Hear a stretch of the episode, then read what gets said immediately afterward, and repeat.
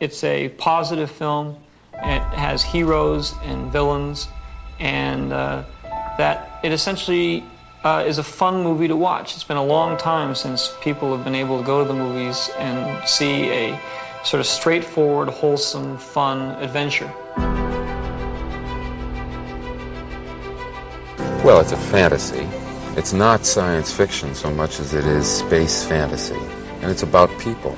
It's about fine it's finally about people and not finally about science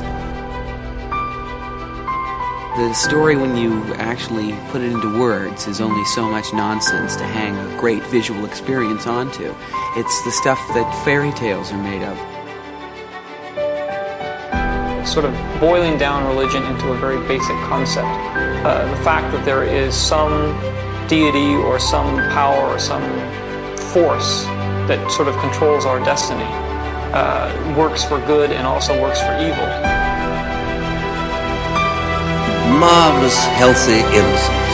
Great pace, wonderful to look at, full of guts, nothing unpleasant. I mean, people go bang bang and people fall over and are dead, but, you know, no horrors.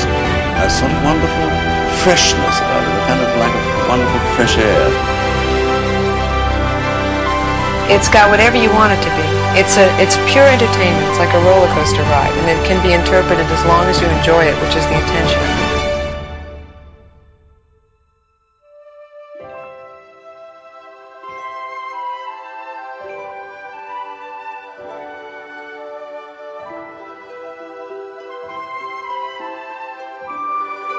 I'm delighted to welcome onto Generation Skywalker. Going to say it. Most people in vintage collecting will won't know his name. Uh, I'm with Ross Barr. Good evening, Ross. Hey, Stuart. How you doing, bud? How's it going? I'm all good, mate. Thank you ever so much for coming on and chatting about your collection because it is impressive. At this current time, we are in isolation, and you did a fantastic, fantastic video of your collecting space and your collection, which was which was wonderful to see. Um, I think that was over on the 12 back group, wasn't it? It sure was, man. That feels like a, a million years ago. It was about six weeks, six and a half weeks ago. how how long this time has gone when we've been in uh, lockdown mode?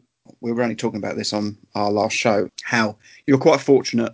You have bigger properties than what we generally do over here, and your collection space is mm-hmm. incredible. Mm-hmm. An amazing, amazing space, and you have decorated that incredible, haven't you? You know, let's just talk about your collection room for a minute. The ceiling's got every card back on it. Yeah, so I'm I'm uh, a Han Solo focus collector. So the the door to the collection room has it's painted in in the style of uh, Han Solo and Carbonite, which is pretty neat. The, the the painters, the artists that I commissioned to do it, they gave it kind of a 3D look. So even though it's painted and it's 2D, gives you the impression that the hands, you know, as he's kind of uh, holding his hands out in horror as he got frozen in carbonite, are, are in, in a 3D kind of coming at you. So that that's the entryway to the door. And on the ceiling, as you mentioned, are each of the Han Solo variation card fronts, um, offerless, stickerless. Um, you know, so each of the variations: Han Original, Han Hoth, Bespin, Trenchcoat, and Carbonite um, in, in a large size. And then on the back, all the backs kind of floating around those five images in a row in a much smaller size are each of the card back variations throughout the line. Um, now, I didn't do, for, for, example, 12A, 12B, 12C, all basically look the same. So if a card back looked the same, I didn't repeat it three times. Uh, obviously, there's only so much room you have on the on your ceiling, um, and I just wanted everything to look different. So I think there's 30 some, maybe 30 to close to 40 card backs that, you know, look different. Again, a 41B and a 41C looks the same. Um, I believe 41C or D. Oh, I'm, I'm screwing that up, but you get the point. You get the point. yeah. Um, so yeah, it, it's neat. So I was originally going to have that painted, but there's so much detail to that, um, to all the card backs and fronts, and it would have looked, you know, not the best quality to have someone paint that, and it probably would have cost me a fortune to paint all that. So all those, you know, I got very high res- resolution images and printed them to canvas, almost like wallpaper, and then had them pasted to the ceiling and some airbrushing around them to to make look like there was a, a 3D effect to it. And then that's that's the ceiling, and each each of the three main walls I had, and I think we'll talk about this in a little bit, but had the borders of the walls drawn in like it was the border of a vintage card, uh, a Star Wars, an Empire Strikes Back, and a Return of the Jedi. Not not this not what would be in the center of the image. One, no card back images, no bubbles or anything like that. Just the border, that racetrack, and at the very top, you know, the the different logo, Star Wars, uh, Empire Strikes Back, and Return of the Jedi, and and the obviously with the Star Wars one, there's a Hildebrandt logo on the top right as well. It is. It is fantastic. It looks so clean and crisp. A- Anyone Thanks. who hasn't seen it really should go and see it because even your even your loose collection you have got as the back of a back of a card, haven't you? You've done it. Yeah, yeah. There's a gentleman named uh, Matt Volpato, Volpato um, who created these displays that mimic the, the back of different carded figures. Um, so for my full run in '92, you know, it's that yellow background with at the very bottom, you know, the the number with each of the characters' name, and then you know rows across that you could put the figures where they sat in the multiple rows on on that yellow card back. Just just iconic. A great way to to put your your loose collection. Um, and he does a great job. Yeah, yeah, brilliant. He does look fantastic. Absolutely love it. Thanks, man. I'm not sure. I haven't checked this recently, but you used to be an admin across the timeline groups. Is that still the case? Uh, It, it's not. It's not. I, you know, I I was originally an admin for, uh, as you said, that what people call the timeline group, twelve back, which was Star Wars early vintage, then the Empire Strikes Back and Return the Jedi. And just about three years ago, I I joined Collector Archive Services as as an owner. Invested in that company, which had just been around a few months at the time. Um, and so I, I knew that that was going to become more of a time commitment. So at the time, I dropped out of Empire Strikes Back and Return the Jedi, um, and, and did stay in the 12 back group because that was you know my the first group that I I started and were a part of, and is kind of my home. Everyone has their little home, their favorite place on on Facebook when it comes to collecting groups. Even though there's 7,000 Star Wars collecting Facebook groups, right? Everyone has that one that's kind of their home. So that that's my home. Um, and so I wanted to remain there, and I've remained there. Now I don't, unfortunately, I didn't. Over the last few years, I just because of time and constraints and family and CAS obligations, I, I probably am not as active as I used to be in in adminning. But I give when I can, and luckily, there's some other really really great guys that run that group and keep it going. I think out of uh, all the Facebook groups, I always think the 12 back group is probably the best place for an education or or learning stuff because, like I say, some of the some of the bigger collectors are in there, aren't they? Who have got that uh, experience. And I always uh, always find it a bit more. Yeah, I'm glad to hear that. It's it certainly got better once I stepped down a little bit. So yeah. Well, well, you, you said it. No. I, um, now you just just alluded to it there. You're part of the CAS group, one of the owners. You do grading there and preservation. Yeah, I mean that was one of the things that really attracted me to the company when they first came out because you know they they debuted um, soft debut October of 2016, and, and when the company started, they lived close to they started out close to where I live, and you know they came out at the time there was other companies that were still doing U grading and pulling pulling figures off of cards to put into a case, and you know CAS came out of the box and said that they w- wouldn't do that, um, and brought a preservation angle, and it was more about the aesthetics and display and you know properly preserving these you know iconic pieces of history as opposed to just chasing grades. Obviously, we provide a grade, and the grading in um, that third party objective view is an important part of what we do, but you know really put the focus more on the piece more on preservation more on display more on documentation and that was attractive to me and and i've kind of carried that forward as the focus of what we do and how we try to make an impact on the hobby Yeah, I think you, you do it for the right reasons, not just for a, a quick buck. I think that's like some of the other grading companies. Although both yourself and AFA, big hats off to you with with uh, what you've done during the lockdown for the hospitals. I don't know what they're called. What, are they? Yeah, it's it, it was it's in uh, intubation shield. So essentially, you know, as as as the frontline workers battle COVID nineteen, um, the sickest patients have, have often needed to be intubated, which means that they stick a tube down their throat in order to then put them on a ventilator to help them breathe. Now, if you can imagine, when someone's intubating, when a doctor or nurse or other health guy, frontline worker is intubating someone, you're literally imagine the patient's laying down. That healthcare professional's face is literally over top that other per, the the patient's face. It's as close as you're ever going to be, and probably the highest risk of infection. And so um, there was a bunch of companies that had done this, and we we saw it. Um, they were making these acrylic shields, were essentially created a barrier between the patient's face, but obviously the the beauty of acrylic, not only for toys, but for something like this, is it's see through and um, not obstructive when it comes to viewing what's below the acrylic.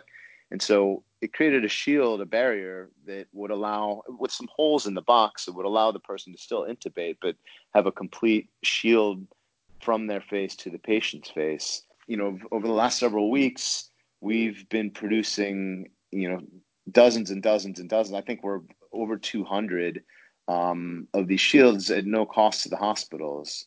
You know, as I've described it to to some of my partners in, in CAS and other people I've talked to, you know, it was always very rewarding to me that I've had through CAS and, and CAS itself has had a profound impact on a lot of collectors' collections, and we've helped people create interesting custom pieces, and it it really gives me purpose and meaning that, that we've had such an impact on people's lives through collecting.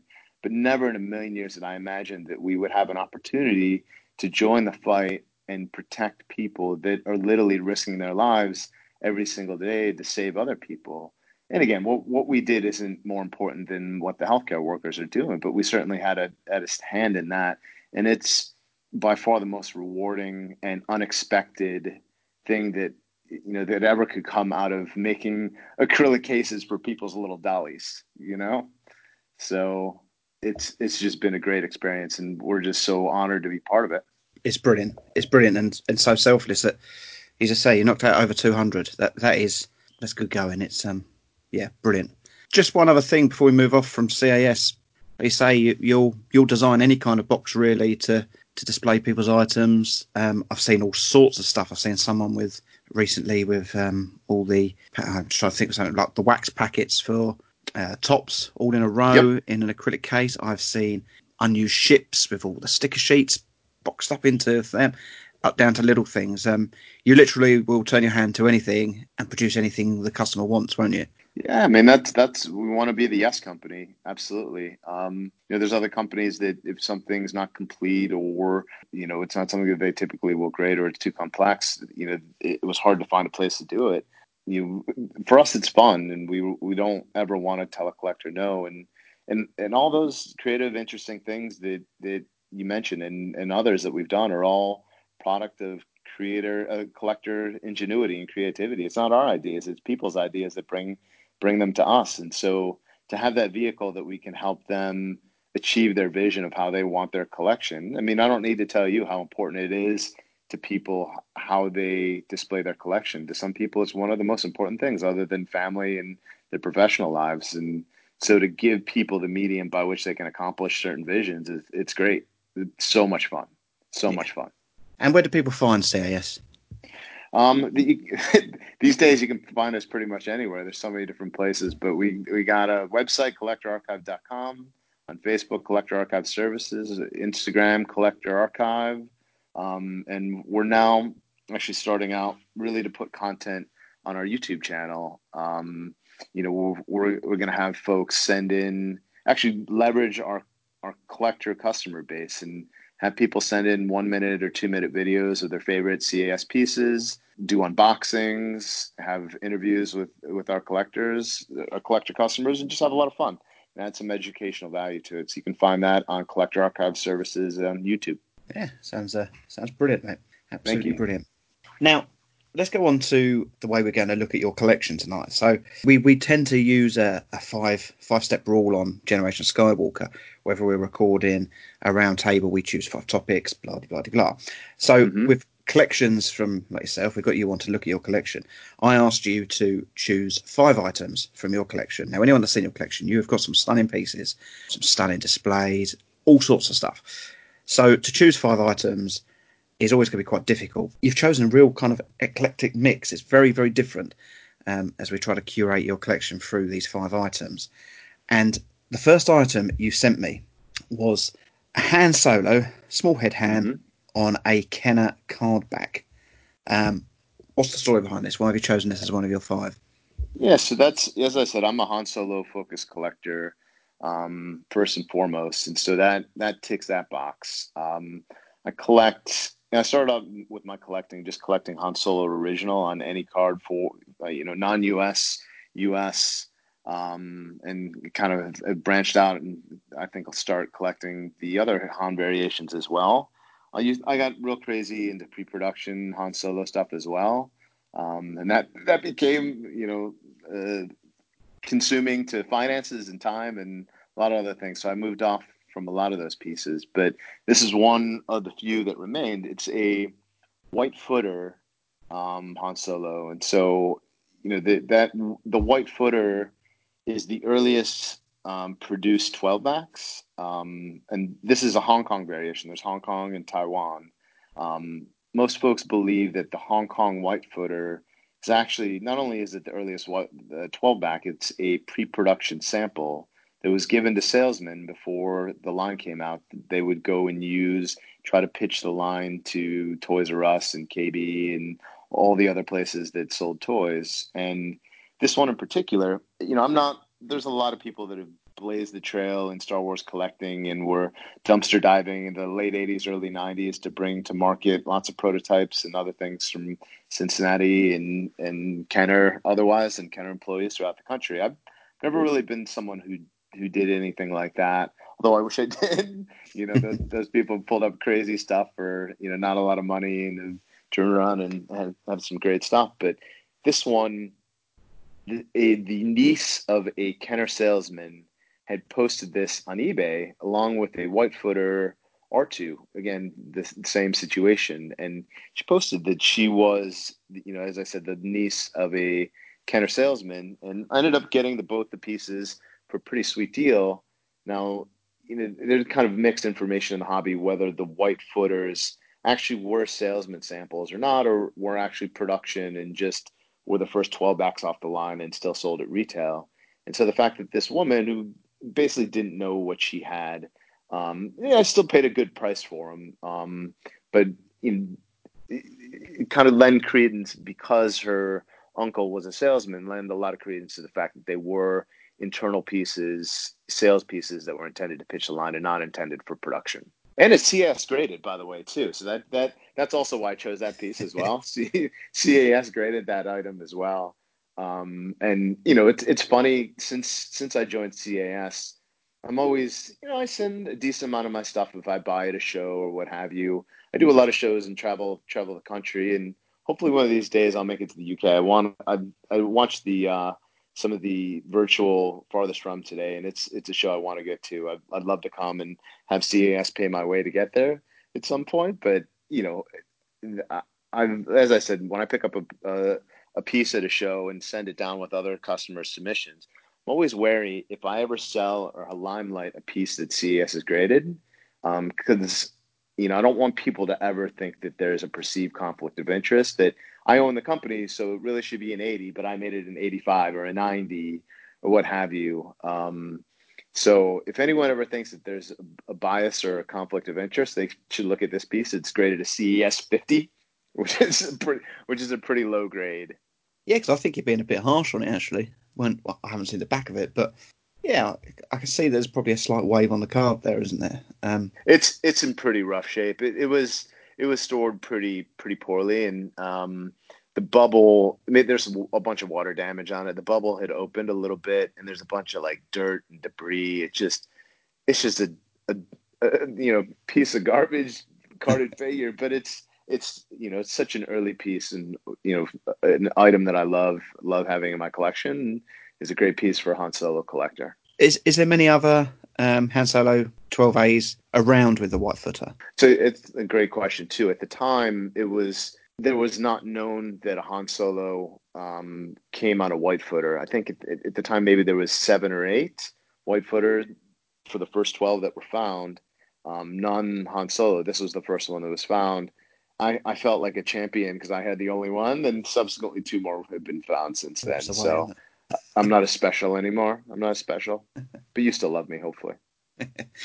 Uh, so, so, this is this is the only Han Solo item you've picked in your five. Yep. Is this the most important piece of your Han Solo run?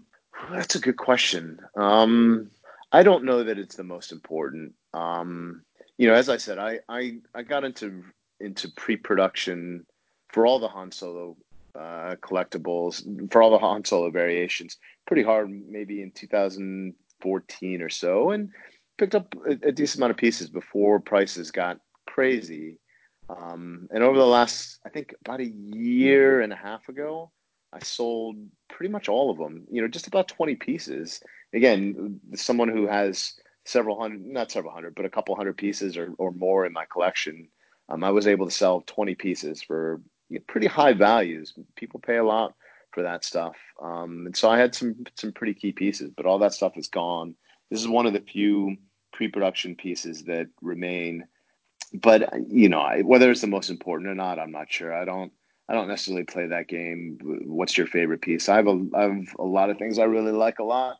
What other kind of things are in your Han Solo focus? Just as a bit of an overview. You know, as I said, I I um I collect primarily now production um, for Han original on you know that, that, that probably now that I'm thinking about it as I'm saying what I'm going to say that probably is the most expensive piece that I've retained. Um, I still have one or two other pre-production pieces, um, but mostly it's you know Han original on U.S. Kenner any different card front. I don't I don't get too crazy into card back variations for the same reason that I that I said, you know, when we were talking about the ceiling in my collection room. If on the back it looks almost exactly the same, or sorry, the front it looks exactly the same, I'm you know, I don't get too crazy about back variations. So I've completed the Kenner run and I have a bunch of different non US Han Solo originals as well. I have a nice little wall of that. That's basically it. You know, I have a bunch of modern modern prototypes, which are which are great. I've, I collect those too, and those don't break the bank. You know, just the the vintage pre-production stuff. The prices had gotten so high that you know it wasn't fun. It really wasn't fun for me that anymore. I was spending you know a lot of money to to accumulate a collection that frankly made me nervous to have that kind of money into into a collection. So selling those items kind of freed me, and and I get just as much pleasure out of out of buying a modern prototype for hundred bucks than I would for a vintage one for three, four, five, six thousand dollars. Which again is I'm not a rich person. That's a lot of money to spend on a on a on a collectible. It is, yeah, yeah. You've got to be comfortable with having it.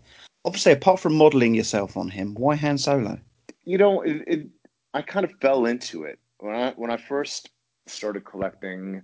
I started collecting but in 2012 again seriously as an adult you know, it was in that mode, and I'm sure you can remember this, where you, you just, I was just buying everything. Now, again, I wasn't one of these people that came into the hobby with a splash and was, you know, buying eh, thousand dollar items. I was buying carded figures that were 50, 100, 200 dollars, but I was just buying everything, anyone that I could find within that range. And after a year or so, I looked at my collection and I had you know, four or five Han Solo carded figures that you know, a couple of which were pretty key pieces. Um, I like the look of it. I like the green.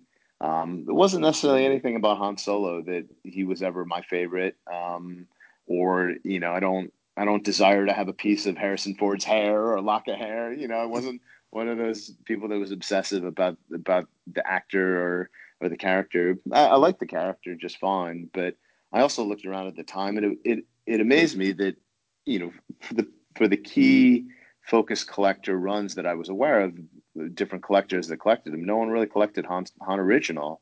So I was like, well, this is probably going to be expensive as hell, but might as well go ahead and do it. But I always envied people that that chose, you know, Prune Face or um, you know, Nien Nunb, one of the later characters to focus on, because there's only there's a much smaller universe of stuff to collect for those people.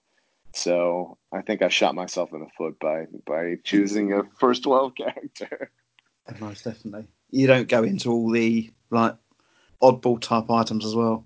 Like it's like anything else, man. If I go to a show or I'm out somewhere with you know to meet up or what have you, and there's a Han Solo related item that I think would look good in my collection, I buy it. But you know, I'm not scrolling eBay or the Facebook groups all the time looking for you know Han Solo margarine containers or things like that. You know, it does that it's not necessarily my prime focus. I like I like the figures. I really do. Yeah, totally. Well, that, that moves us on to the the second item you sent me then, which is I'm taking it this is in a, a, a CAS case again. No, it's in an AFA case. Uh oh. Is it an AFA piece? The, from the from the other guys? Oh man. Yeah, no, I just zoomed in on that. Didn't didn't expect to see that. Um, is an early bird kit. Yep. Why does this make your five? It's a great piece, isn't it? Yeah, thank you. And and by the way, AFA does a great job, and there's there's no animosity towards them at all. We, they're they're a wonderful company. I was a I was a customer of theirs for you know a while before it became part of CAS. Um, they've done great things as well. I actually think that's why I chose that piece as well, because I figured you might ask that question. I forgot it was a, it was a couple weeks ago that I sent you these pictures, but um, you know the early bird kit. It was one that I think I I got my first one six or so years ago, and I remember it was it was a one piece. A, of course, it started it all, right? I think that's the easy place you go with that. And so I remember when I got it, it, it was the one piece that I would stare at for, you know, not hours. I don't mean to sound like a, a maniac or I wouldn't just sit there and stare at like a like a lunatic, but you know, that I would actually I would take out and look at every angle of it and really enjoy it and really appreciate the fact that, you know, something that was so early in the line had survived you know un unopened and it's it, it still amazes me that an item like that can can remain as it was and that it wasn't torn apart by by a child um, and it's so important to Star Wars collecting. Um, but I, I eventually sold it and I regretted it. And until um, the the Hake's auction last fall this one was for sale. There was a couple early bird kits that were set were for sale which which was strange that the three would come up at once. But you know, whereas I think I, I sold my other one was an AFA 80. It was a transition transition variation, which is a rarer version, which has the um, Luke Skywalker in a General Mills blue bag. It has General Mills on it. I don't know if you've ever seen that one, but it's a transition between the DT and the non DT. Um, and sold that one for probably three times what I bought this one for. It was a great deal. Um, and you know, it's graded a 70 by AFA. The you know, I think for the early bird kit, they they grade the box, the baggies for the figure, and the figures themselves.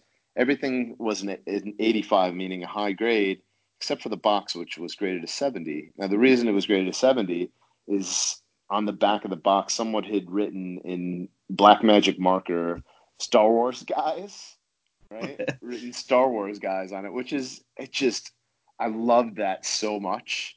I didn't care about the grade, right? I mean, again, that sounds crazy for someone who owns a grading company to say they don't care about the grade, but you know, everything was so nice. It happened to be graded a 70 because someone wrote Star Wars guys on it, but you know, it just it, this piece is, is early. It's it's what started it all. Um, it just showed you that sometimes the grade isn't the most important thing, and and and frankly, the fact that Star Wars guy is written on it um, just gave it so much character, and I lo- I love the piece. Love the piece. I totally agree with you. I I think it's better because it's got that on the back of it. right, that's a bit that's of character. Yeah, yeah, personality to it, and just yeah, there's something. Um, yeah, some someone has kept it so tidy, but then deface the back of the box with Star Wars guys. I just. I mean, how are you? How are you? How are you going to remember what's in the box unless you write Star Wars guys on it? Come on. yeah, yeah, it's brilliant. It's brilliant. It, it is an amazing piece. Um, do you, do you remember the early bird? I don't. I don't know how old you are, Ross. To be honest with you, I, but um, I just wondered if if you've got any recollection of it. I don't. I was I was born in 1978. I'm 42. Oh yeah. So this this was yeah this was before my time. Um, my earliest re- memories of, of Star Wars War was right before Jedi, probably after Empire had come out. Um, I remember buying some figures with, with my father. This is my very earliest memory, but the only movie that I saw in the theater was was Jedi. Fasc- fascinating backstory to it. Yeah, pretty pretty neat. Now the the third item, um, I think you said this was a, a wall in your collection room, yeah? Mm-hmm mm-hmm. which has got three large items framed on the wall. So I'll let you you run with that. But first of all, yeah, is your card with the racetrack round this wall, isn't it? It's got the Star Wars logo. the Hildebrandt. Right, right. Yeah, that's and that's that's my favorite of the three walls. Obviously, the, you know, it's got the the the Star Wars racetrack, which you know, talk about iconic. Uh, you know, it's the, one of the most iconic images, and and you know, it's what I think it's a big part of the reason that that I remain captivated by the packaging and the toys. Just I just love it so much, and that's why I wanted that to be on that wall um, and along with the the Empire and Return of the Jedi ones, and um, so you know on that wall just this three items. Um, and that's part of where I think some of my collection is gone to. Um, I, I've I've moved toward more towards items that I can frame. I love you know getting a poster or um, some larger item. Now, in, in particular, the, the three items that are there, um, the they go in order from Star Wars. Uh, it's Revenge, but it's a it's a Empire Strikes Back image, and then and then Return. So starting on the on the left side, the Star Wars one is a mock-up sticker sheet. And so what that was is, if you can see, there's a bunch of different Star Wars logos in various sizes and pieces of a racetrack. It was an internal piece at Kenner um, as they were doing mocking up boxes or getting different designs ready to present for what the, the box art would look like. They, if they needed to cut out a Star Wars logo to put on a mock-up box or a racetrack to put on it, this was a big sticker sheet that they cut from. Um, and there's just a few cuts in in this sheet. It's not a complete sheet, but it's intact enough that it's it's a really interesting display piece. Um, and then next to that uh, is a Revenge of the Jedi Millennium Falcon proof sheet. Um, and so it's the the same image of the of the Millennium Falcon box that appeared when they re-released it in Empire with you know a Bespin scene with uh, the Bespin guards and I think Lando is in that image, um, but with obviously with the Revenge logo on it, which is great. It's a Revenge proof, which I, I think is pretty desirable. Vehicle proofs you don't see as often as you do the the figure re- Revenge proofs. Um, so I, I love that piece, and I picked that up very early in my collecting. Actually, that was my very first pre-production piece of anything. Um, I paid a fraction of probably what it's worth today, which is great. And then to the right of that is a Chromalin for the AT-AT uh, in the Jedi box, and so the it's non non production. The the AT-AT what's written underneath that at um, is different than production. I I, I don't, I'm not looking at it directly with with me right now to to say well how it was different than production, but I think the script uh, of how they describe uh, the Walker is different. Um, and it's a chromalin, which is an earlier stage than the proof. It's printed on glossier, heavier cardstock, um, and re- that would that would be what they'd actually mark changes off of. Um, that's really more of a proof than the final proof. A proof sheet really isn't a proof. That was just to see what it would look like final. The chromalin is really where they would mark changes and, and quote unquote proof it. Um, and so that's that's my favorite wall in my collection room. There's not much there. It's just three items, but you know, it's really my favorite place in my collection room. That they are stunning, aren't they? They look amazing. Thanks, man. Is there is there any changes on the AT-AT? Not on that one, no. Other other than the fact that they they did, as I said, under the word under AT-AT, it says Imperial Imperial All Terrain, whatever the final the letters are, the final word there, and I think they either took off Imperial or added it in production. I can't I can't recall which is which, but um, that is different than the final production. But no, there's no handwritten comments or otherwise on this one, so I'm I'm glad no one from Kenner scribbled on my on my Chrome. Although it's actually cooler if they did. It is cooler if they did. It is a beautiful wall. Come visit. Oh, I'd love to, love to. One yeah. Of, one of these days. One of these days. Yeah, yeah. It's always a. I'll probably hold you to that. Probably jet out with Jez or something one day. That, Knock on your door. there would be nothing, nothing better. That would that would be a dream for me. Staying on the kind of uh, your proof sheets and stuff. So we're, we're going outside of Star Wars here.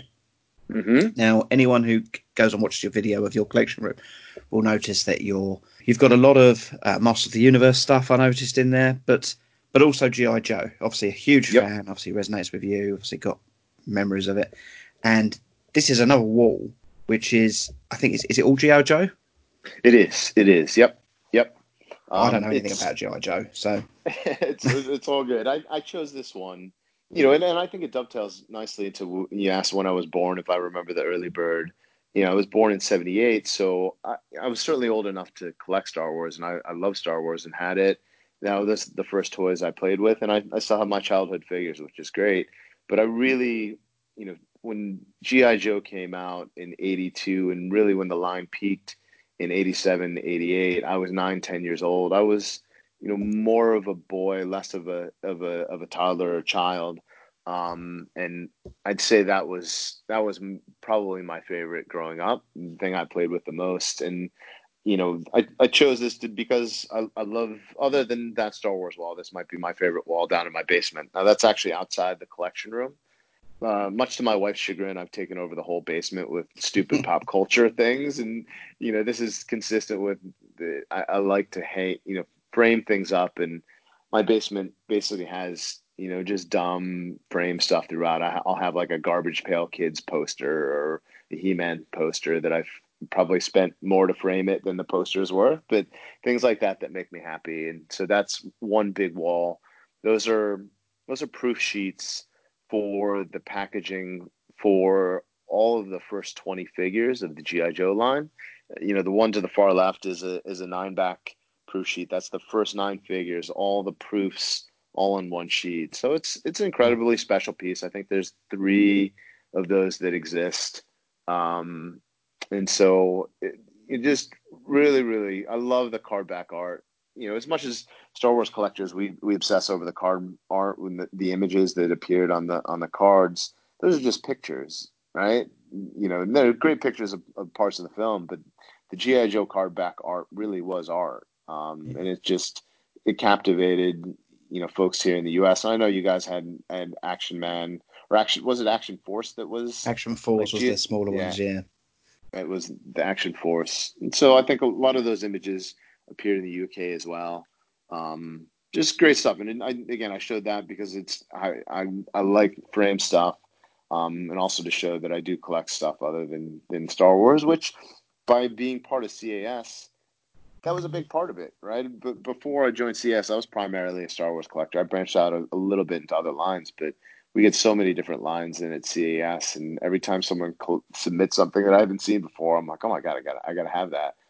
Before you know it, you got a a bunch of like McDonald land figures from the 1970s in your collection. You know, Ronald McDonald and Grimace and, and all the other ones. So Just just out of interest, so when when you compare GI Joe to Star Wars, how um, readily available is is things like the prototype and the proof sheets? And um, I don't need you to to name prices, but what about how is it comparable to prices from a Star Wars proof sheet?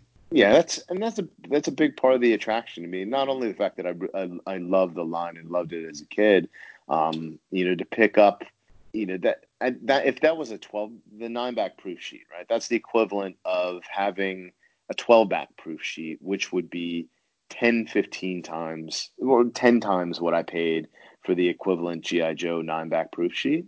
Now that's that's the extreme example because it, you know twelve back proof sheet would be a highly desirable item, but you know some of those other I have other single proof cards that are quarter of what you'd pay in Star Wars, maybe a fifth in, in some some cases, depending.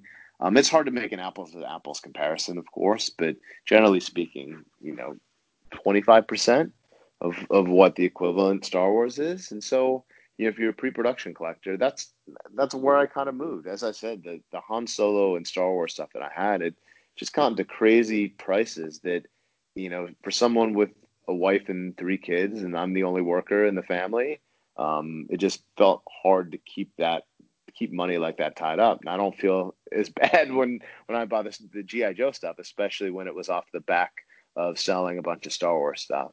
And so this this stuff is available. It it actually may be more available than Star Wars pre-production stuff. There's there's fewer people that collect the GI Joe pre-production. Um, so if and when I, I want to sell, it's probably going to be much harder for me to get rid of than than the Star Wars stuff is. But I currently don't have any plans, so I'm just enjoying. Is the GI Joe community as big as the Star Wars community? I know obviously it's going to have a big following, but Star Wars is huge, isn't it now? Yeah, it's it's not as big. I mean, it, it's certainly tight knit. There's some some wonderful people I've met over the last several years as I've gotten into that community, but it's not nearly the size of Star Wars. And you know, Star Wars, it, it just has so much content on there, and I mean, you know as well as I do when you go to Celebration, it's not it's not just the the vintage toy collectors. It's the 501st and the tattoo people and the cosplay people and just people from all different walks of life and different um, interests related to Star Wars. So it's GI Joe's not a fraction of that. No, it's very interesting. I did notice actually, and you um, you were saying GI Joe was your probably main toy growing up. Mine was Masters of the Universe. I've got many happy memories, but um, I love the two pack mailers in your in your collection. Do they Oh, come up often you. over in the states? They're hard to find. They're really hard to find. And it's interesting that I got into those. And by the way, we're going to turn you into a Masters in the Universe collector here, Stu. so yeah, the, the the line art. If you've seen, I think on the on the uh, Star Wars department store packs, the 15 pack has like a line art design on it. Have you ever seen which one I'm talking about? yeah, yeah. I think I know what you're talking about. Yeah, that that line art just killer. Love it. Love how that looked. And you know the masters of the universe has the same you know line art on on the department store two packs. And so i've gotten really into it. They're, they're hard to find. You know they again they don't break the bank. You know, some of these star wars department store mailers are thousands and thousands of dollars. You know i paid anywhere from 500 to 800 which again is it's not cheap um, but it's a lot, lot more reasonable than than the equivalent star wars so I'm having a lot of fun with that. I think I have eight or nine of those so far. yeah. They really popped to me when I was watching your video. Yeah, Even more reason to come visit. yeah, yeah. yeah. You got to get me out of the room, I think. exactly. Yeah. Bringing it back to Star Wars. Yeah. Your your final your final image is of a loose a loose Darth Vader, hmm which I assumed was a childhood one when you sent it to me. It's a, it's a very understandable assumption. So, you know, hopefully folks can see it, but if, if they can't, it's a it's a dead mint Vader. Um, you know, the, the the saber is is perfect, but there's frosting on it, right? The frosting on the legs, like it sat in the bubble too long. When I was very early in my Star Wars collecting, I did a deal with a gentleman. One of the one of the very earliest um, collectibles that I bought in person, and the certainly the first 12 backs. This guy had and often advertised. Actually, I had an advertisement on Craigslist at the time. You, you folks don't have Craigslist, but you, you probably heard of it. It was it's it's an online online ad service that a lot of people sold stuff through before Facebook came and took over a lot of that. People still advertise on Craigslist, but it's it's gone down. But I had an advertisement at, at the time to buy Star Wars collectibles, and this guy contacted me and he said, I have Death Squad Commander number, you know, blah, blah, blah, blah, blah, blah, Stormtrooper number 89246. What he was reading was the SKU on the top left, right? You know, on the top That's left right, of on the front of the card. Right. So the, guy, he wasn't a collector, didn't know what was going on. Obviously, no one, no one described Star Wars collectibles that way, but he had um, five twelve backs and sent me pictures of them, and it was great. And so I went. I was, you know, you, you ever? I don't know if you've done a lot of scoring in the wild, but the mm. feeling when you're on your way, you know, with a, a pile of money to go meet someone in person for something like that, it was, it was the biggest one that I had very early on, and I was, I was just pumped. I get there and I go and I meet this guy, and these twelve backs are pristine. He had bought them.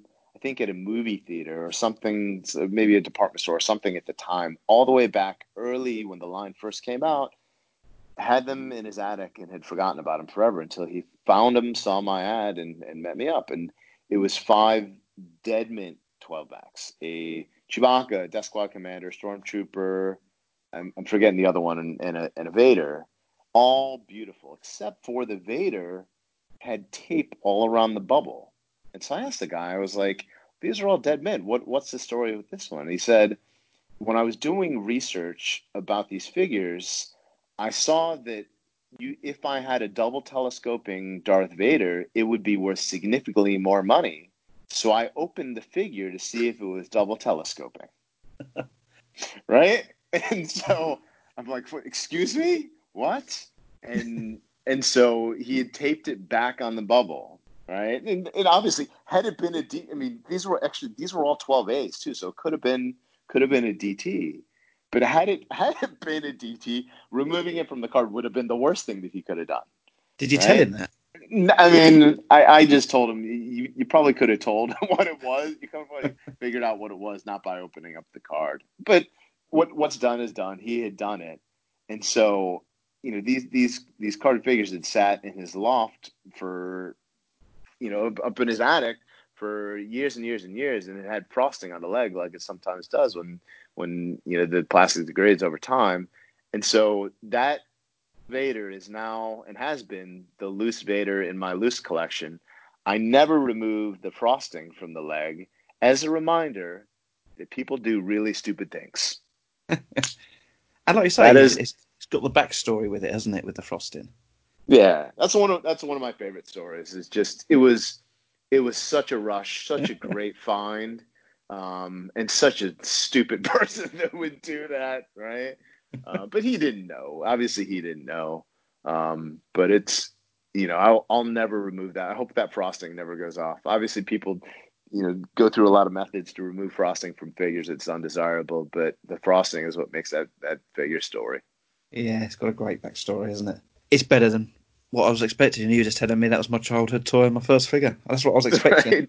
Right. So, uh, yeah, much better. Yeah, five brilliant um, items there, like Ross. And, and like I said, any, anyone really, I'm sure the majority of collectors have seen it, but go and check out that video because it is a sight to behold. You um, you, you used to have obviously your displays.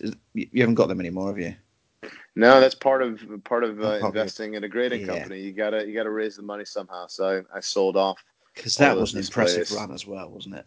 Yeah, thank you. Those were, and it's consistent with what I was saying before. I I like collecting big flat things, right? Things that are eye catching. So th- those really those really tick the box, and I, I miss that collection all the time. But again, it was you know it's all about you can only have so much money, and I I, I spent a lot of money to invest in CAS and be part of that. So something had to give. Yeah, totally get that, and it's it- it's wonderful what you've got now. Anyway, you're not, you're not exactly got a uh, Well, Nothing that's, that's out there. part of it. That's that's part of it too, right? I mean, I've never been one of these people that had to. I'm not a completist. I don't need to have everything. You know, I, I, there's a lot of pieces that have come in and out of my collection that I've enjoyed for a long time, but I'm not. I don't get too attached to stuff. Um, and I see collecting as a constant evolution of your collection, and I still have plenty of stuff. Um, I probably have way more stuff than any any person really needs, right? We don't need any of this stuff, but it brings us joy, and that's why we collect it. That's it. That's what I'm always telling my wife. Yeah, And I, I think you're a lot like me. You're, you're very um, you, you love a, a get together, don't you? I know you've hosted a few over there, but uh, Yeah, actually, the, the the the real big first one that I had since I moved to my home in New Jersey about three years ago, we had uh, the Empire State Collector Club came. We had forty some people that came here um, in the middle of January, and people didn't realize it at the time, but it was. I mean, it may not be, but it, it probably will be the only meetup of the year for the group, which is which is crazy. But it was just just a few months ago now. Um, had we known at the time that it would be the maybe be the only meetup we've had all year, maybe we would have stayed up all night or made it a two or three day bender or something, right? but um, no, it was it was great, and that's you know again, I people say it all the time. It's cliche now, but that's that's the best part of the hobby. It really was. It was great. yeah, I totally agree with you. I think it is the friendships you make and uh, those events and People doing podcasts and talking to friends, exactly. right? Yeah, that's it. It's just uh, what it's about, really. Um, yeah, it's fantastic. What did you What did your wife think when you got forty odd uh, Star Wars geeks rock up on your doorstep? Uh, my, you know, I, I sometimes get jealous of, of guys whose whose wives are in it with them. Will come to celebration. My wife's not into it, and and isn't doesn't do that. Um, and, and and frankly, I don't. I actually don't get jealous. I like the separation. You know, she she does her own thing. She's a wonderful mother to my children. Um, and she always she lets me get away with more shit than. Oh, I'm sorry. I, I You should not on. swear, maybe. Okay, you're. I'm good. okay. Um, she gets a lets me get away with a lot and and kind of do my thing in the hobby, and has always been very supportive of it. And she always says it's better than me drinking and gambling or you know staying out late or stuff like that. Now, little does she know that part of Star Wars collecting is drinking and staying out late, and some of it is gambling because you you buy some pieces and you sell them for more or less. But we won't tell her that. We won't tell her that. well, Ross, it's always a always a pleasure to have uh, to speak with you, and um, I'm I'm missing. I, I loved your. Even this feels like a long time ago, but I know since it's been in isolation, the the Randy Savage auction. You watched it. That's awesome. I'm glad you were there. I, to be fair, I watched all of it because I was just amazed that you you kept it going for the whole the whole time because um, it was not the easiest for I, us to do, is it? No, I was I was close to death. I was close to death. It was. I mean, I don't know if you saw that that. uh Well, obviously you saw this suit, but it was pleather, like a plastic leather, and I'll tell Yeah. you, brother, that does not breathe well. It does not breathe well. I was. I was I was sweating like a like a prostitute in church, man. It was not good. It was not good. it was, you know, I I did that fully intending to lose money. You know, I don't know if you if you watch a lot of these uh, a lot of these guys that do auctions online, but a lot of them start their starting bids on some of these things are uh, started their starting bid on some of these items are higher than the eBay selling price. So they're already starting above eBay prices right? And I feel like folks are trying to gouge them. I just wanted to have fun. Everything was five dollars. I I five dollars starting bid. I fully intended to lose money, and I actually ended up making a little money, which much to my surprise. So, um, it was good. Maybe maybe down the road I'll do a Hulk Hogan or something like that, or the Ultimate Warrior. We'll see. Oh, I'd We'll love see. to see Ultimate Warrior. that would uh, that would bring a bring a few smiles. Yes, the only thing you lost that night was a few pounds in weight, I suppose. I I could use it, so it was it was all good. It was all good. Well, brilliant. Uh, Ross, thank you so much for joining me. I'm sure we'll have you on again in the future, maybe for a, a good old grading debate or something. That's always a hot topic. yep, of course, of course. I wish you guys the best with with the show. Um, I was very very happy to see that you're doing it, and just another one that will be in my favorites and will bring me a lot of joy. So you guys are doing a great job so far. Keep it going. Thank you, mate. Really do appreciate it.